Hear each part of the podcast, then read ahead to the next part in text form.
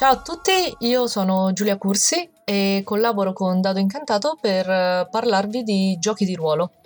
Eh, mi hanno chiesto di mm, chiacchierare un po' di alcune novità, notizie del mondo dei giochi di ruolo e diciamo che parto da una delle più grosse diatribe che ci sono state nel periodo di Lucca Comics and Games. Eh, come sapete tutti, oltre al gioco dell'anno, eh, a Lucca c'è anche il gioco di ruolo dell'anno e quest'anno ha vinto Lovecraft sorprendendo tutti quanti, eh, perfino il suo editore. Soprattutto perché, mh, mm, perché, tra i finalisti, oltre a Lovecraft a The Sprawl, eh, B-Movie e Cabal, c'era anche il manuale del giocatore di Dungeons and Dragons. Di conseguenza, eh, il fatto che un gioco che eh, non si avvicina al genere di gioco di struttura classica che hanno Dungeons and Dragons, eh, il richiamo di Cthulhu oppure mm, ad esempio Sine Requie, eh, abbia vinto in una competizione dove era messo a fianco di, proprio di D&D che è fondamentalmente diciamo gioco storico, il gioco di ruolo quando qualcuno parla di gioco di ruolo e la persona che ascolta ha una vaga idea di che si tratta probabilmente ha sentito nominare D&D. Che succede? Eh, quando è successo, ovviamente, un sacco di persone, c'è stato, c'è stato l'annuncio prima di Luca, sacco di persone sono rimaste sorprese perché i fan di Dungeons and Dragons sono in parte, eh, sono in parte incuriositi, in parte sono insorti. Eh, prendendosela fondamentalmente con la giuria perché mi è capitato di leggere commenti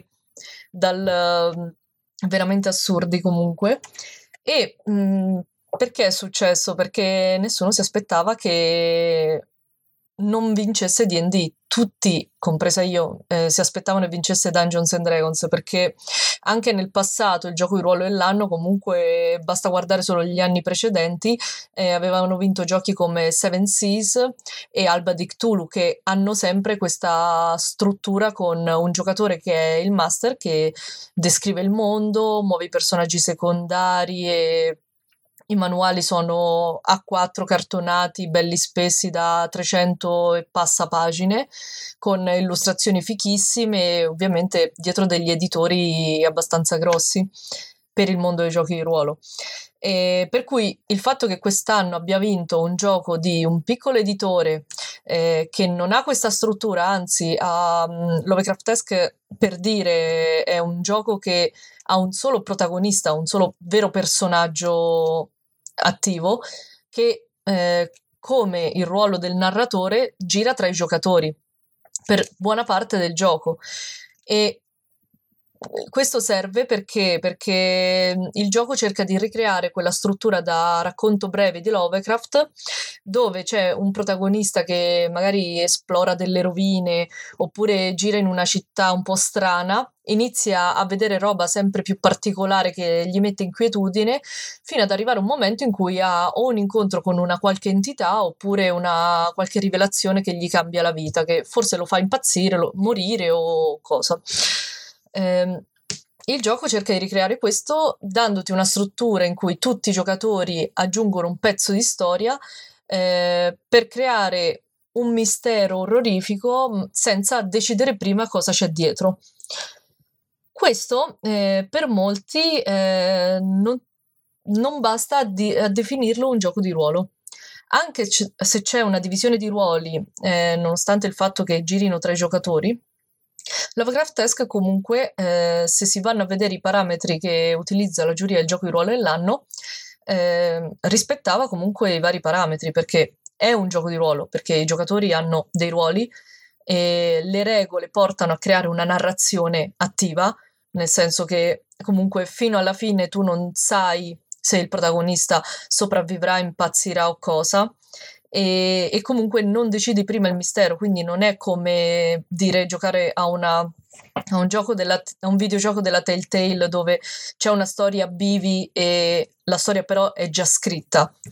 Ehm, al di là di questo, comunque Lovecraft Esque ha un bel manuale, la lucina LED a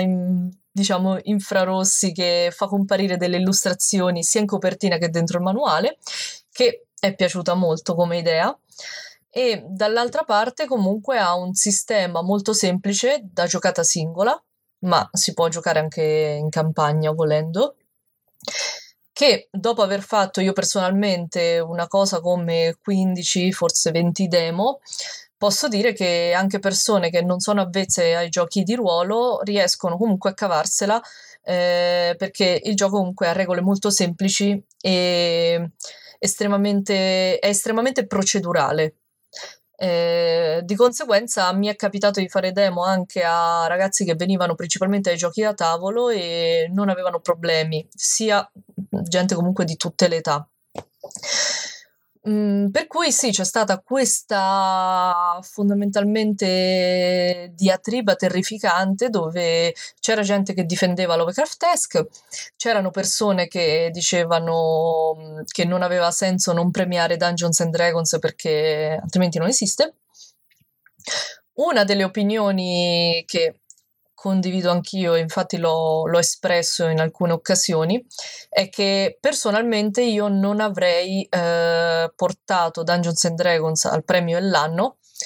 eh, un po' perché, diciamo, essendo ormai storico, non ha più senso che Dungeons and Dragons venga premiato, cioè compare su serie tv, viene nominato in vari posti, eh, ormai è parte della, inizia a essere parte della cultura popolare, quindi che senso ha mettere a gareggiare Dungeons and Dragons con altri giochi di ruolo, cioè a parte affossarli e mm, renderli disconosciuti perché eh, fondamentalmente a meno che la giuria non avesse scelto quello probabilmente eh, Cabal, B-Movie e The Sprawl non è che avessero le stesse più possibilità di, di, vincere, cioè erano un po' tutti alla pari sotto DD. Dall'altra parte c'è stato il fatto che forse mh, mm, portare al gioco di ruolo dell'anno il solo manuale del giocatore non è stata proprio l'idea vincente. C'era, eh, era uscito in precedenza un quick start di Dungeons and Dragons eh, quinta edizione e che era completo e permetteva di fare tot sessioni senza bisogno di leggere ulteri- ulteriore materiale. Mentre la base di Dungeons and Dragons dalla terza edizione in poi è sempre stata un uh, manuale giocatore, manuale del Dungeon Master e manuale dei mostri.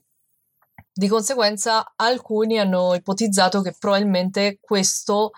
eh, portare avanti solo il manuale del giocatore abbia penalizzato Dungeons and Dragons rispetto ad altri giochi, proprio perché eh, comunque mancavano delle regole per poterlo giocare appieno. Mm. Oltre a questo ci sono state altre situazioni di mh, mm, lamentele su alcuni manuali che avevano refusi come eh, City of Mist di Isola di Illion che a quanto pare quando hanno tradotto il testo del gioco hanno, eh, non hanno tradotto letteralmente le mosse e, che sono una parte delle regole e non traducendole letteralmente usando un altro verbo hanno fondamentalmente cambiato il senso della mossa rendendo il gioco meno chiaro. Anche lì c'è stata una, eh, diciamo una mezza diatriba che però è durata molto meno di quel gioco di ruolo dell'anno e poi è uscito un comunicato direttamente da Isola di Ilion in cui mh, dicevano che avrebbero sistemato gli handout rispetto al manuale. Eh, questa volta voglio parlarvi di una notizia di qualche giorno fa che riguarda il mondo degli OSR, eh, OSR sta per Old School Renaissance, sono dei giochi di ruolo che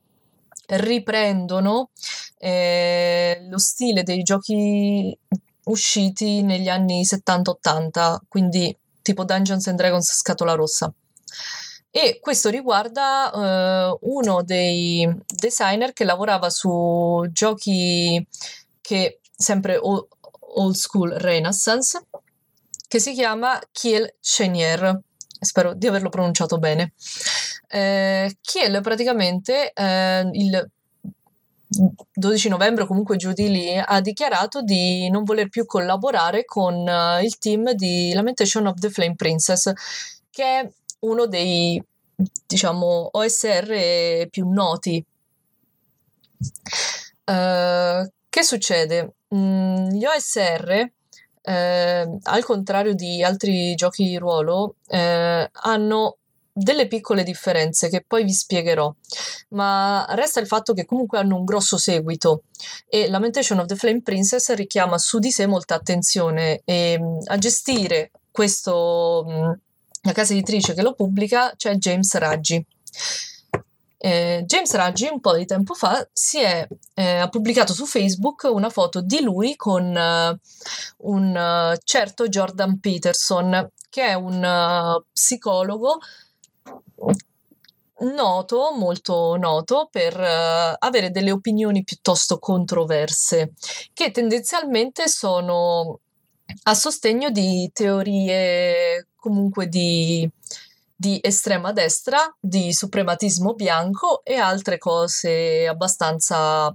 brutte o comunque contro eh, comunità LGBT, contro persone di colore, eccetera, eccetera, eccetera. Eh, cosa che comunque ha stupito molte persone perché Lamentation of the Flame Princess ha spesso avuto contenuti controversi o comunque contenuti che riguardano le persone queer e compagnia bella, per cui ha fatto un po'. Alcuni sono rimasti un po' perplessi del fatto che il capo di questo marchio sia un fan di un personaggio del genere. Chi è il Chenier che è comunque eh, a sostegno di tutte queste realtà di minoranze o comunque etiche, eh, ha deciso che per la sua etica eh, avrebbe concluso i lavori che aveva in corso per Lamentation of the Flame Princess,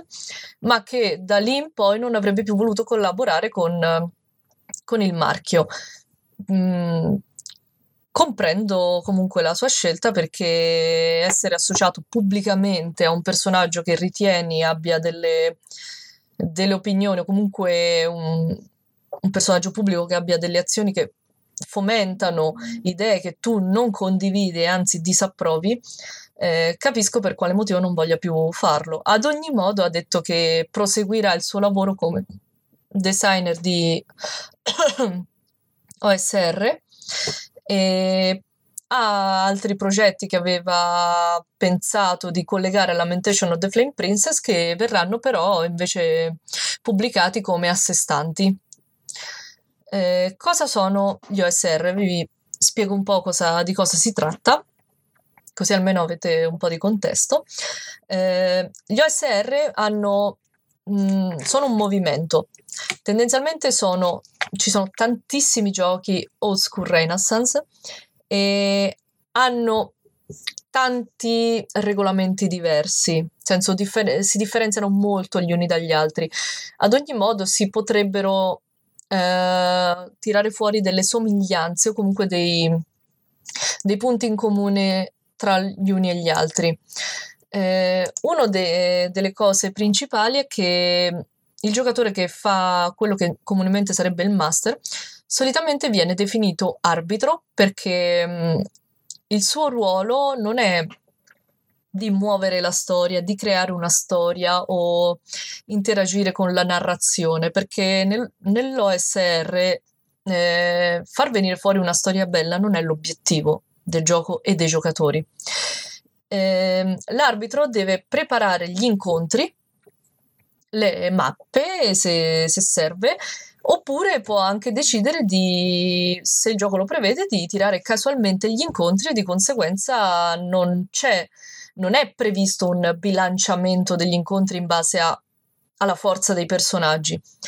Oltretutto, eh, gioco, questi giochi prevedono solitamente una creazione veloce dei personaggi, delle regole molto stringate che solitamente si limitano solo a dire cosa sono in grado fisicamente di fare i personaggi e ehm, per questo la morte del personaggio è vista come parte integrante dell'esperienza, non è un oh mio dio, sono tre anni che gioco lo stesso personaggio, la sua storia bellissima è finita perché sono inciampato su un sasso e ho sbagliato il tiro. No, nell'OSR fondamentalmente la morte è parte de, di quello che è il gioco, perché comunque come gioco cerca di dare molto di deviare molta dell'esperienza più sul giocatore che sul personaggio. Che succede? I giocatori sono portati e premiati se cercano di affrontare i pericoli che incontrano i mostri cercando di aggirarli con l'astuzia, con uh, tattiche uh, ben studiate e ragionare prima di ogni mossa. Uh, per cui Mm, nell'OSR tendenzialmente è premiato il giocatore che, a cui piace trovare soluzioni molto, molto tattiche, capire se un nemico è affrontabile o no e tutto questo genere di, di cose qua, con, corredato anche di enigmi o altro. Eh, ovviamente questa è una spiegazione generale perché poi ogni OSR è a sé. Ci sono OSR con regolamenti molto, molto piccoli, OSR con manuali magari un po' più grandi, quindi cambiano molto gli uni dagli altri.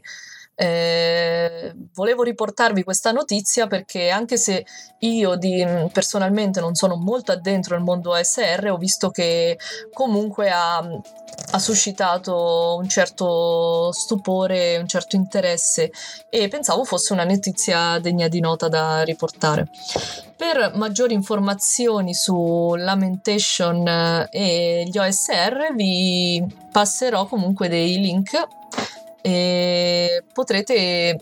andarvi a leggere anche il lungo post che Kiel ha fatto per spiegare quello che è successo. Buonasera a tutti, ciao ciao, ci sentiamo la prossima volta.